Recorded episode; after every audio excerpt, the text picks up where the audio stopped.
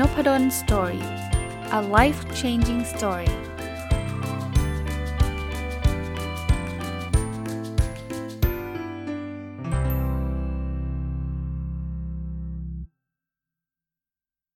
สวัสดีครับ ยินดีต้อนรับเข้าสู่นพดล Story พอดแคสต์นะครับ วันนี้ก็ถ้าเป็นฟังตรงวันเป็นวันเสาร์นะครับ ก็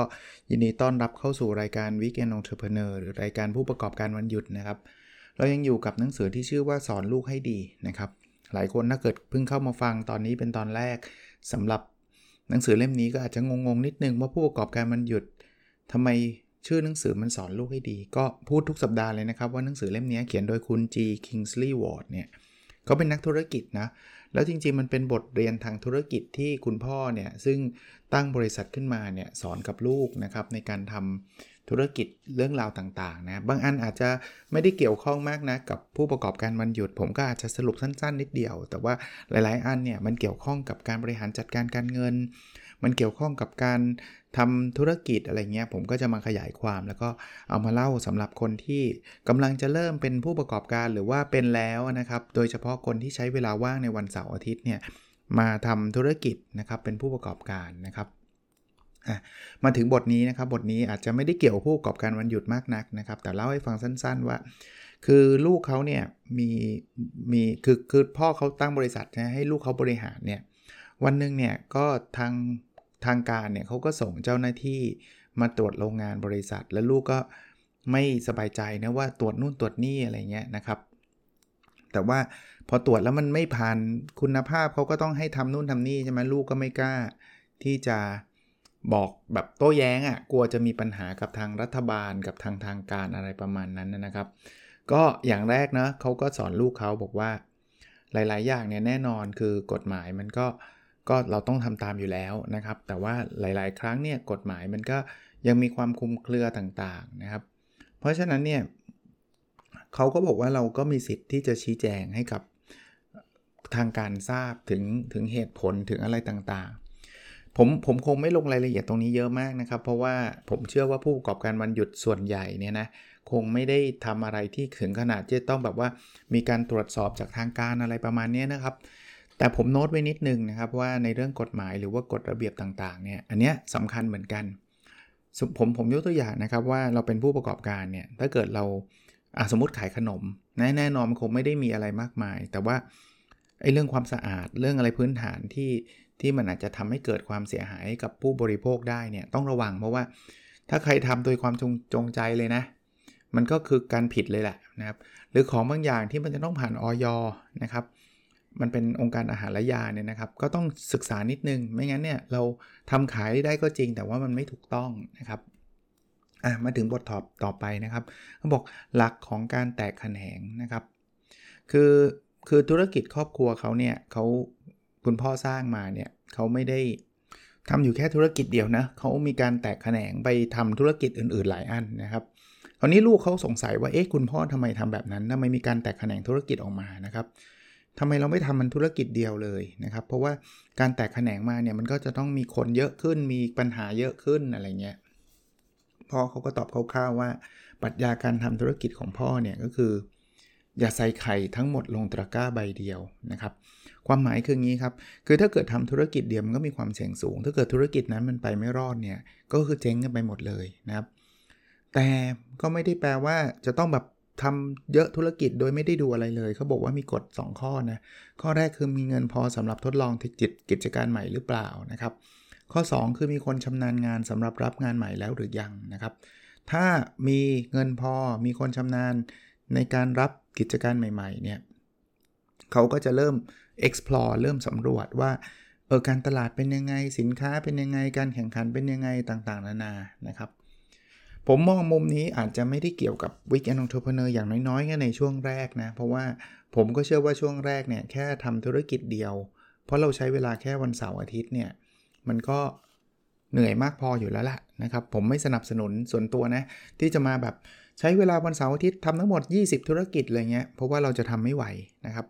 แต่ว่าในในในเฟสหลังๆ ไม่แน่นะครับ เช่นสมมุติว่าเราเคยทำคุกกี้ขาย แล้วเราเริ่มรู้สึกว่าเออคนกินคุกกี้มันก็มีอยู่แค่นี้ถ้าเกิดเราทำขนมแบบอื่นขายด้วย แต่มันเป็นธุรกิจที่เกี่ยวเนื่องกันนะครับ ก็อาจจะเป็นไปได้เนาะก็ก็ลองดูเป็นเป็นไอเดียก็ได้นะครับอะอีกเรื่องหนึ่งนะครับ เป็นเรื่องของการอ่านนะนะครับ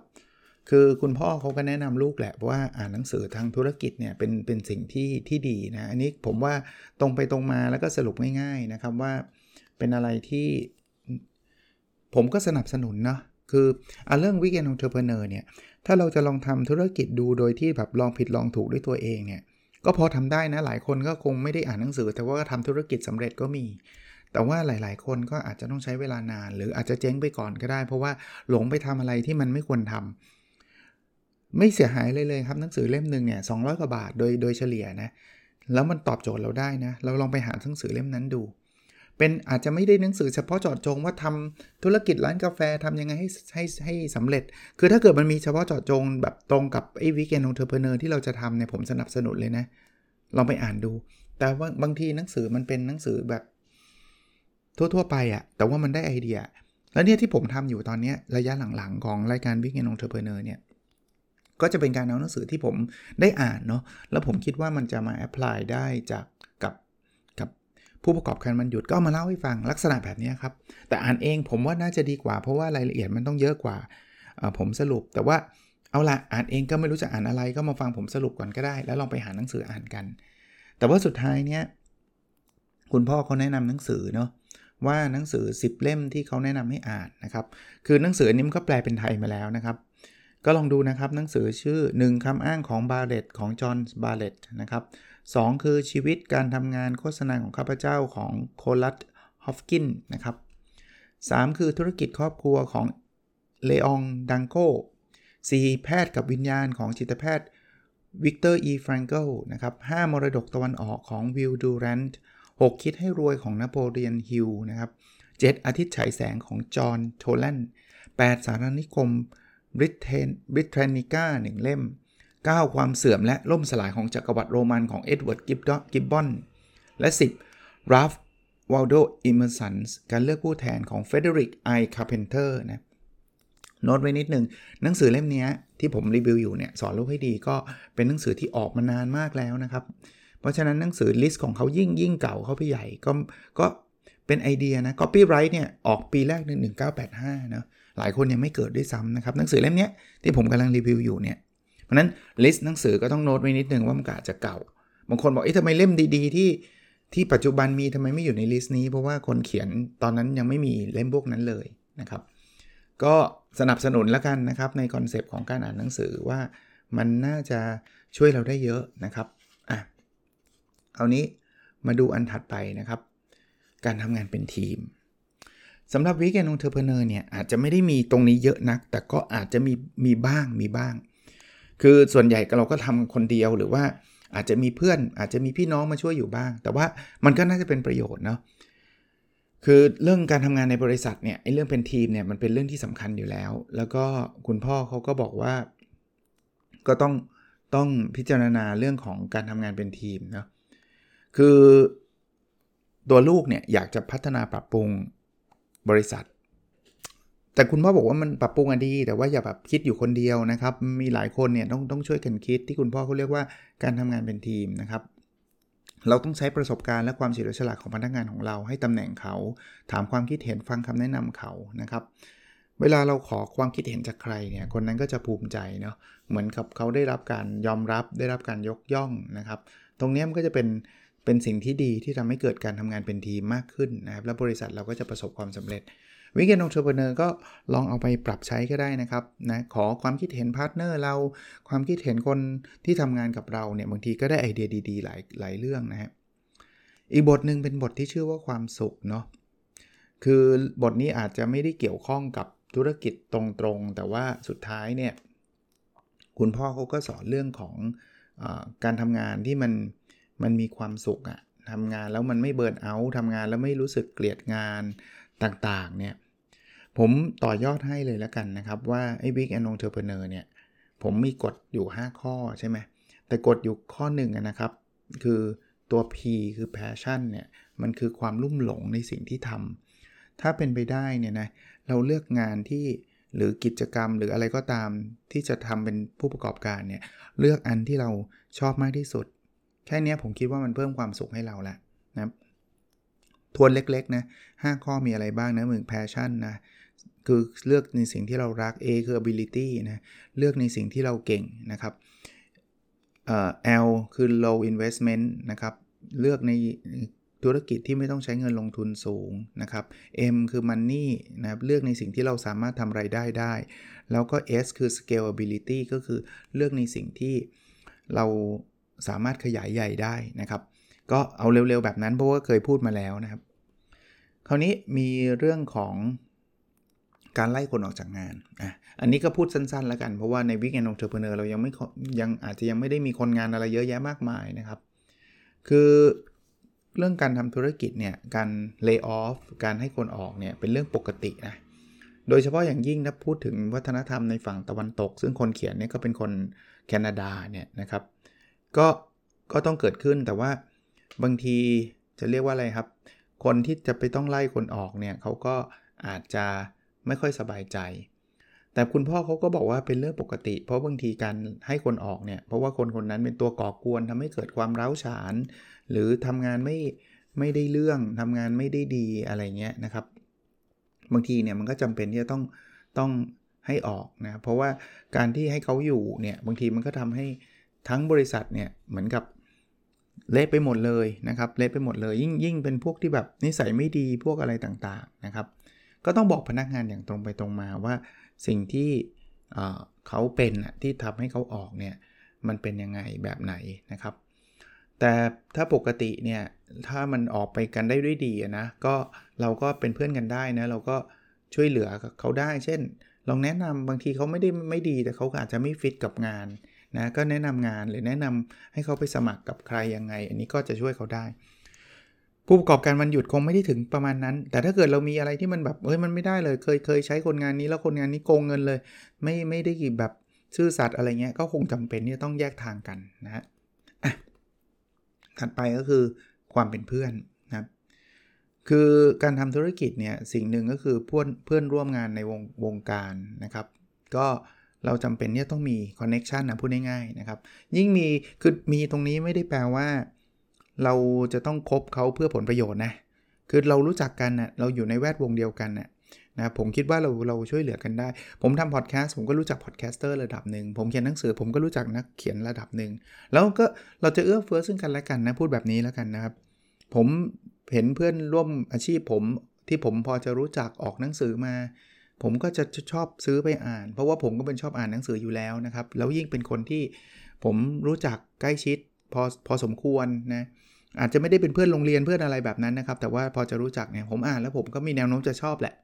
แล้วผมก็มารีวิวนะหนังสือผมออกไปก็มีเพื่อนร่วมร่วมอาชีพผมนี่แหละเขาก็รู้ว่าผมออกหนังสือนะเขาก็ไปเขียนรีวงรีวิว มันก็จะช่วยเหลือ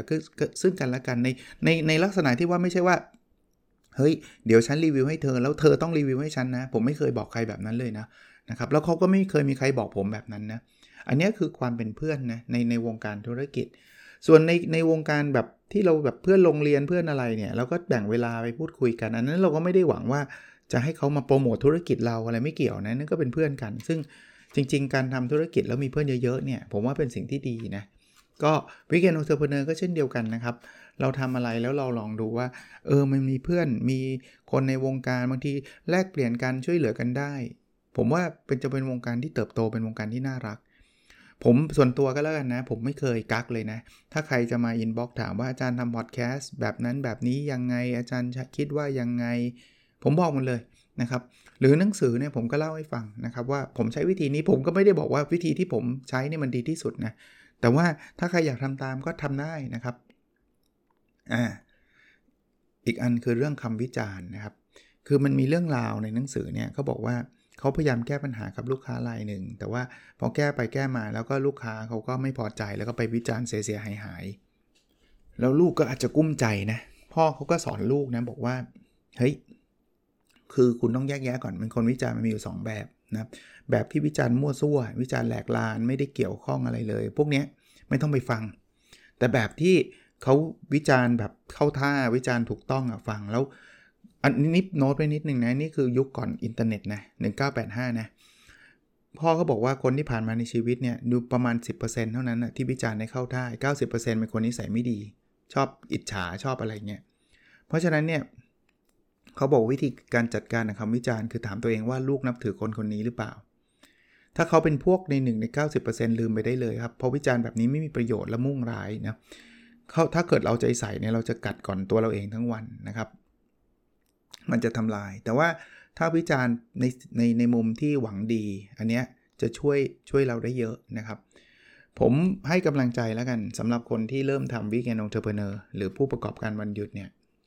เชื่อเถอะครับ ถ้าเกิดท่านทำเนี่ยมันจะมีคนอยู่ 2 กลุ่มเสมอนะคือคนที่ชอบกับคนที่ไม่ชอบนะครับ ไม่ว่าเรื่องอะไรก็ตามนะ อย่างอย่างผมทำพอดแคสต์ผมก็เคยเล่าให้ฟังนะ ผมก็ไม่ได้เก็บเงินอะไรด้วยซ้ำนะพอดแคสต์ก็ฟังฟรีๆอยู่เนี่ย ร้อยละ 99.99 เลยมั้งก็ชอบนะครับ เพราะถ้าเกิดไม่ชอบท่านก็จะไม่ฟัง ซึ่งเป็นเรื่องปกติ แต่มันก็มีประมาณสัก 0.1%ที่ไม่ชอบ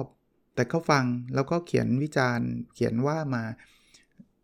อะไรอย่างเงี้ย คือคือขออนุญาตไม่ไม่เอ่ยรายละเอียดแล้วกัน แต่ว่าผมก็เข้าใจว่าเออ มันก็แปลกดีเท่านั้นเอง ว่าเออทำไมท่านยังฟังแล้วท่านดูจะไม่ค่อยมีความสุขเท่าไหร่อะไรเงี้ย แต่ไม่ได้มีบ่อยนะ แล้วก็ไม่ได้เป็นคนเดิมด้วย มันเหมือนแวะเข้ามาด่านิดๆนะ่ะคนด่าให้มันแบบอยากด่ามีอะไรไหมอะไรเงี้ยก็นิดนึงนะท่านจะทำ Weekend Entrepreneur แบบอื่นๆเนี่ยผมว่ามันก็มีนะทำอาหารก็อาจจะมีคนด่าว่าห่วยจังไม่อร่อย แพงจังอะไรเงี้ยมันก็คงต้องมี แต่ให้เรากลับมานั่งดูว่ามันจริงไหมนะถ้ามันไม่อร่อยจริง เราไปปรับปรุงให้มันอร่อยขึ้น แต่ถ้ามันเป็นแค่ว่ามันไม่ถูกปากอะ่ะคนส่วนใหญ่ที่เขาซื้ออะเขาก็ชอบแต่ว่าไม่ถูกปากมาด่าซะเละเลยเนี่ย ก็อาจจะต้องมองมองข้ามตรงนั้นไปบ้างนะครับอะแล้วเดี๋ยวไม่ไม่เช่นนั้นเราจะทำอะไรไม่ได้เลย ถัดไปนะครับคือความมั่นคงทางการเงินนะคือลูกเนี่ยมาของยืมเงินบริษัท 500 เหรียญบอกว่าจะต้องไปจ่ายบินที่ลืมจ่ายแล้วก็เพลินเขาจ่ายเกินตัว พ่อเขาก็เลยสอนลูกเลยบอกว่าเนี่ยมันไม่ไม่ควรทำแบบนั้น เพราะว่า เงินบริษัทกับเงินเงินส่วนตัวเนี่ยควรจะแยกออกจากกัน แล้วถ้าเราบริหารจัดการเงินส่วนตัวไม่ดีอย่างเงี้ยมันก็เป็นจะเรียกว่าอะไรล่ะเป็นแบบเป็นสัญญาณที่มันไม่ไม่ไม่ดีละใช้เงินเกินตัวไป บางคนเนี่ยพอมีบริษัทแล้วเนี่ยก็คิดว่ามีเงินบริษัทเยอะก็จะใช้ใช้ใช้เงินบริษัทเอาไปทำซื้อรถส่วนตัวซื้ออะไรส่วนตัวอย่างเงี้ยไม่ถูกต้อง ผมเห็นด้วยนะครับ แยกกระเป๋าอันนี้เคยพูดอยู่หลายตอนแล้วสำหรับผู้ประกอบการวันหยุดเนี่ยอย่าให้อย่าให้เงินของการทำธุรกิจที่เป็นผู้ประกอบการวันหยุดกับเงินส่วนตัวเราไปปะปนกัน ถ้าเป็นไปได้เนี่ยแยกบัญชีคนละบัญชีเลย ผมรู้ว่าสุดท้ายเนี่ยนะมันเงินมันจะต้องเข้ามาในรายชื่อเรา ถ้าเราไม่ได้ตั้งบริษัทออกมานะ เงินมันต้องเข้ามาในชื่อเราอยู่ดี แต่ว่ามันเป็นเงินคนละส่วนกันคิดแบบนี้ทำไมถึงต้องแยก เพราะว่าเราจะได้รู้แน่ๆครับว่าบริษัทเนี้ยหรือว่า การทำธุรกิจของเราที่ยังไม่เป็นบริษัทเนี่ยมันกำไรหรือขาดทุนยังไง บางคนเนี่ยบนไปหมด เอาเงินส่วนตัวไปจ่ายซื้อวัตถุดิบมาทำเสร็จได้เงินกลับมายัดใส่กระเป๋าเรา คือมันก็จะไม่รู้เลยว่าเอ๊ะแล้วธุรกิจที่เราทำเนี่ยมันเป็นธุรกิจที่ประสบความสำเร็จหรือล้มเหลวนะครับ แยกแยกออกมาให้ชัดนะอีกบทครับคือเตรียมพร้อมเสมอนะครับ คือธุรกิจของในในเรื่องของลูกและของคุณพ่อเนี่ยประสบขัดการขัดทุนและเสียตลาด แล้วก็ไม่สบายใจนะครับ คุณพ่อเขาก็บอกว่าเรื่องนี้เป็นเรื่องปกติสำหรับการทำธุรกิจ ประเด็นคือมันอาจจะมีอุปสรรค มันอาจจะมีเศรษฐกิจไม่ดีมันอาจจะมีอะไรนะ แต่ว่าพอยคือเราเตรียมพร้อมสำหรับอนาคตดีแค่ไหนฮะคุณพ่อเขาก็บอกว่าเขาเคยพ่ายแพ้ แต่ว่าส่วนใหญ่เขาก็ชนะนะ แต่สุดท้ายเนี่ยคือคือเขามีการเตรียมพร้อมอะ ผมว่าในใน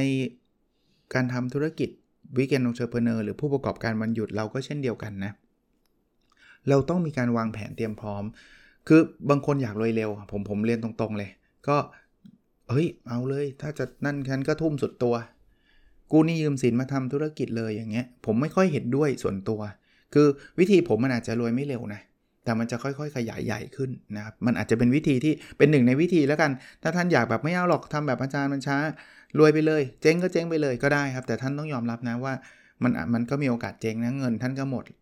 แล้วสำหรับผมที่ผมไม่ชอบวิธีนี้คือพอมันหมดแล้วไม่รู้ทำอะไรต่อแล้วมันทำต่อยากแล้วเพราะไม่มีก๊อก2ก๊อก3ก๊อก4 ไม่มีเลย ผมถึงพยายามมีตัว L ไงครับ low investment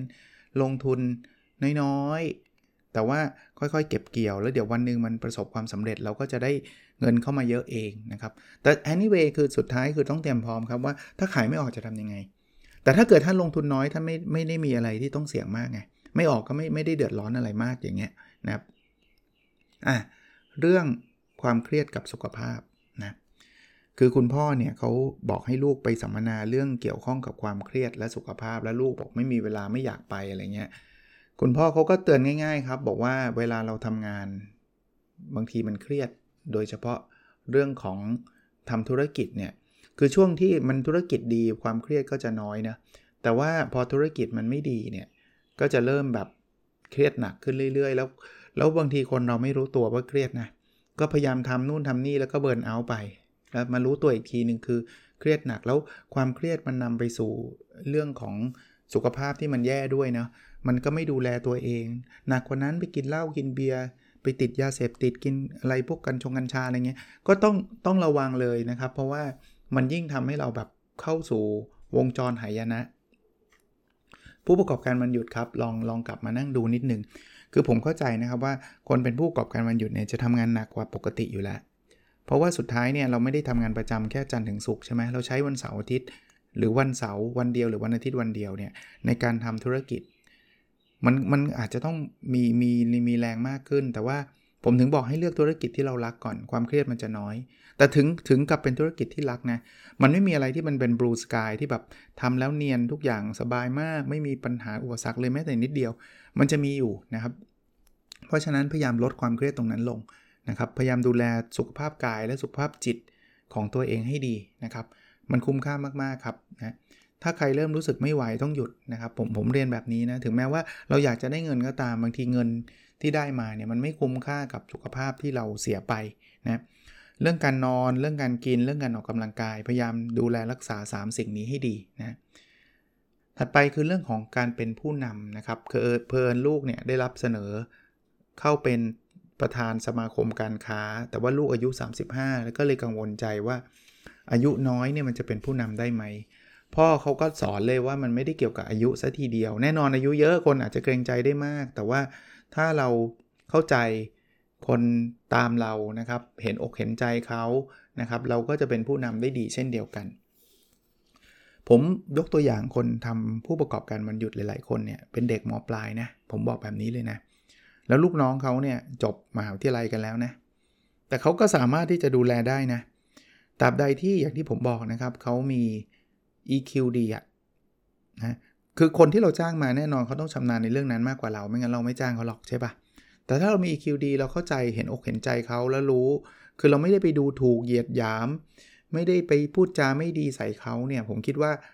เขาก็จะเคารพเราโดยธรรมชาติ เพราะเราเป็นคนจ้างเขามานะครับ นั้นก็อายุไม่ได้ไม่ได้เป็นปัจจัยสำคัญอันดับหนึ่งว่าต้องอายุเยอะเท่านั้นถึงจะมีลูกน้องได้นะ เราสามารถที่จะดูแล พี่ๆดูแลบางคนระดับเป็นคุณป้าคุณอาเลยนะครับที่มาช่วยทำงานกับเราเนี่ยได้ตราบใดที่เราให้เกียรติเขานะเขาก็จะให้เกียรติเรานะอะความสมดุลในชีวิตนะครับ บทถัดไปความสมดุลในชีวิตก็บอกว่า ลูกเนี่ยเข้ามาอยู่ในตำแหน่งผู้อำนวยการบริษัท ซึ่งเป็นตำแหน่งใหญ่นะก็ทุ่มเทเวลาทำธุรกิจอย่างสุดตัวนะครับ คราวนี้คุณพ่อก็ก็ก็บอกว่าเป็นสิ่งที่ดีแหละที่ลูกเนี่ย จะเรียกว่าอะไรนะครับ แบบทำงานแบบเต็มที่ต่างๆนะครับ แต่ว่าเขาก็บอกว่าต้องจะเรียกว่าอะไรนะครับ ต้องต้องดูความสมดุลในชีวิตด้วย โดยเฉพาะเรื่องครอบครัวนะ ก็อย่าไปทำงานบ้างงานจนกระทั่งแบบไม่เหลือเวลาให้กับลูกและภรรยาหรือสามีเลยนะ ผมเป็นห่วงนิดนึงสำหรับคนเป็นผู้ประกอบการวันหยุด เพราะว่าเนื่องจากวันธรรมดาท่านก็ต้องทำงานอยู่แล้ว เวลากับครอบครัวท่านก็มีน้อยอยู่แล้ว แล้วก็วันหยุดเองเนี่ยท่านก็จะต้องมาตั้งทำธุรกิจนะแต่ผมพยายามสนับสนุนแล้วกัน คือคือมันมีมันมีส่วนดีคือธุรกิจนี้มันก็เสริมไรายได้ แล้วมันก็ทำให้เกิดเกิดความมั่นคงทางการเงินมากขึ้น แล้วยังได้แถมได้ทำในสิ่งที่เรารัก แล้วก็อาจจะต่อยอดกลายเป็นอาชีพหลักเราก็ได้ในภายหลัง แต่ว่า ทั้งนี้ทั้งนั้นถ้าเป็นไปได้นะ พยายามทำอะไรที่มันอยู่อยู่แบบใกล้ชิดกับครอบครัวมากๆอะ่ะผมยกตัวอย่างทั้งหมดทำอาหารขายเนี่ยก็ทำอยู่ในบ้านเรานี่แหละ แล้วก็อาจจะให้ลูกมาช่วยทำภรรยามาช่วยทำสามีมาช่วยทำอย่างเงี้ยมันก็จะช่วยกันได้ มันก็จะมีความใกล้ชิดและเป็นกิจกรรมที่เราทำร่วมกันในครอบครัว ในทางกลับกันนะ ถ้ามันจำเป็นที่จะต้องออกไปข้างนอก เช่นผมผมรับจ้างถ่ายรูปครับอาจารย์ รับจ้างถ่ายรูปมันจะไปอยู่กับครอบครัวก็ไม่ได้ใช่ไหม หรือจะพาครอบครัวไปถ่ายด้วย ถ้าถ้าไปได้ก็ดีนะถือว่าโอกาสไปเที่ยวด้วยกันก็ก็ได้นะ แต่ว่าถ้ามันแบบเป็นงานที่แบบมันต้องตัดขาดจากครอบครัว ผมว่าก็ต้องแบ่งเวลา เช่นอย่าไปทำทั้งเสาร์อาทิตย์นะครับ เปิดเวลาวันอาทิตย์บ้าง ให้อยู่กับครอบครัวบ้าง ก็จะมีความสมดุลนะ ไม่งั้นมันจะเอียงไปด้านใดด้านหนึ่งนะครับอ่าถัดไปคือแสดงเดี่ยวนะ บทชื่อแสดงเดี่ยวคือพ่อเนี่ยเขาเกษียณเลยจากบริษัท ลูกเนี่ยก็บอกว่าพ่อช่วยช่วยอยู่ต่อได้ไหมนะครับ แต่พ่อก็ปฏิเสธนะคือที่ปฏิเสธคือพ่อเขาไม่อยากจะเป็นร่มเงาที่สุดท้ายเนี่ยลูกก็คล้ายๆ เป็นหุ่นเชิดอะแล้วพูดง่ายๆว่าคนอื่นก็บอกโอ้สุดท้ายเนี่ยก็ให้พ่อมันตัดสินใจนี่แหละ ลูกมันเป็นแค่มาแบบทำตามที่พ่อบอกอะไรเงี้ยลูกพ่อเขาก็อยากให้อำนาจหน้าที่การตัดสินใจอยู่กับลูก 100%นะอันนี้อาจจะไม่ได้เกี่ยวข้องกับผู้ประกอบการวันหยุดสักเท่าไหร่ เพราะว่า ในในเคสของวันหยุดคงยังไม่ถึงขนาดที่จะมีลูกมาสืบทอดกิจการอะไรแบบนั้นนะครับ คงยังไม่ได้เป็นแบบถึงถึงตอนนั้นนะครับ แต่ว่าถ้าในอนาคตใครกิจการเติบโตขึ้นไปเนี่ยแล้วเราอยากให้ลูกเรามาต่อ แต่ผมวงเล็บไปนิดนึงนะถ้าถ้าเขาต้องการนะผมไม่ค่อยสนับสนุนแบบประเภทบังคับให้ลูกมาทำต่อนะก็อันนี้เป็นไดเลม่าอีกเหมือนกันไดเลม่าก็คือเรื่องที่ต้องคิดอะว่า การที่เราอยากให้กิจการเราไปต่อได้บางทีมันไม่มีคนทำอะ นะครับเราก็อยากให้ลูกเรามาสืบต่อแหละนะถ้ากิจการมันก็ทำเงินได้ดี แต่ว่าถ้าลูกเราไม่รักเรื่องนั้นเนี่ยต่อไปเขาก็มีมีแต่ความทุกข์นะครับ เพราะนั้นก็ก็อันนี้ก็ลองลองคุยกับลูกดูนะครับ ถ้าถ้ามันไม่ได้จริงๆ ก็อาจจะต้องหาคนจ้างคนข้างนอกมาทำนะครับ ก็มีเยอะแยะนะที่เขาก็เป็นเริ่มจาก Family Business แต่ตอนหลังก็เป็นคนนอกมามาบริหารจัดการ แล้วก็คุณพ่อแล้วก็คุณลูกก็กลายเป็นผู้ถือหุ้นใหญ่ไปนะโอเค ประมาณนี้นะครับ หวังว่าจะเป็นประโยชน์หนังสือเล่มนี้จบละรีวิวจบละเดี๋ยว เดี๋ยวถัดไปก็จะมีเล่มต่อไปอีกนะครับ ผมก็จะมาแชร์อยู่เรื่อยๆสำหรับคนที่สนใจเรื่องการเป็นผู้ประกอบการบรรยุดหนังสืออาจจะไม่ได้โดยตรงว่าเป็นเรื่องผู้ประกอบการบรรยุดเป๊ะๆนะครับ แต่ว่ามันมีหลักการบริหารจัดการองค์กร หลักการทำธุรกิจเป็นผู้ประกอบการ หลักการจัดการการเงินอะไรเงี้ยผมคิดว่ามันน่าจะช่วยในโดยเฉพาะอย่างยิ่งในสภาวะปัจจุบันที่ พอเราคลายล็อกดาวน์ดูเหมือนเศรษฐกิจจะดีขึ้น แล้วก็เกิดมีโอไมครอน เกิดมีสายพันธุ์ใหม่เข้ามา ก็เกิดความลังเลตลาดหุ้นก็ตกบ้างอะไรบ้างอะไรเงี้ยก็ก็ช่วยๆกันนะครับ ผมก็มีหน้าที่ หรือว่าอยากทำหน้าที่ในการแชร์ความรู้ทางด้านธุรกิจเท่าที่ผมจะทำได้นะครับผ่านตัวพอดแคสต์ตัวนี้นะครับ โอเคครับ แล้วเราพบกันใน episode ถัดไปนะครับ สวัสดีครับ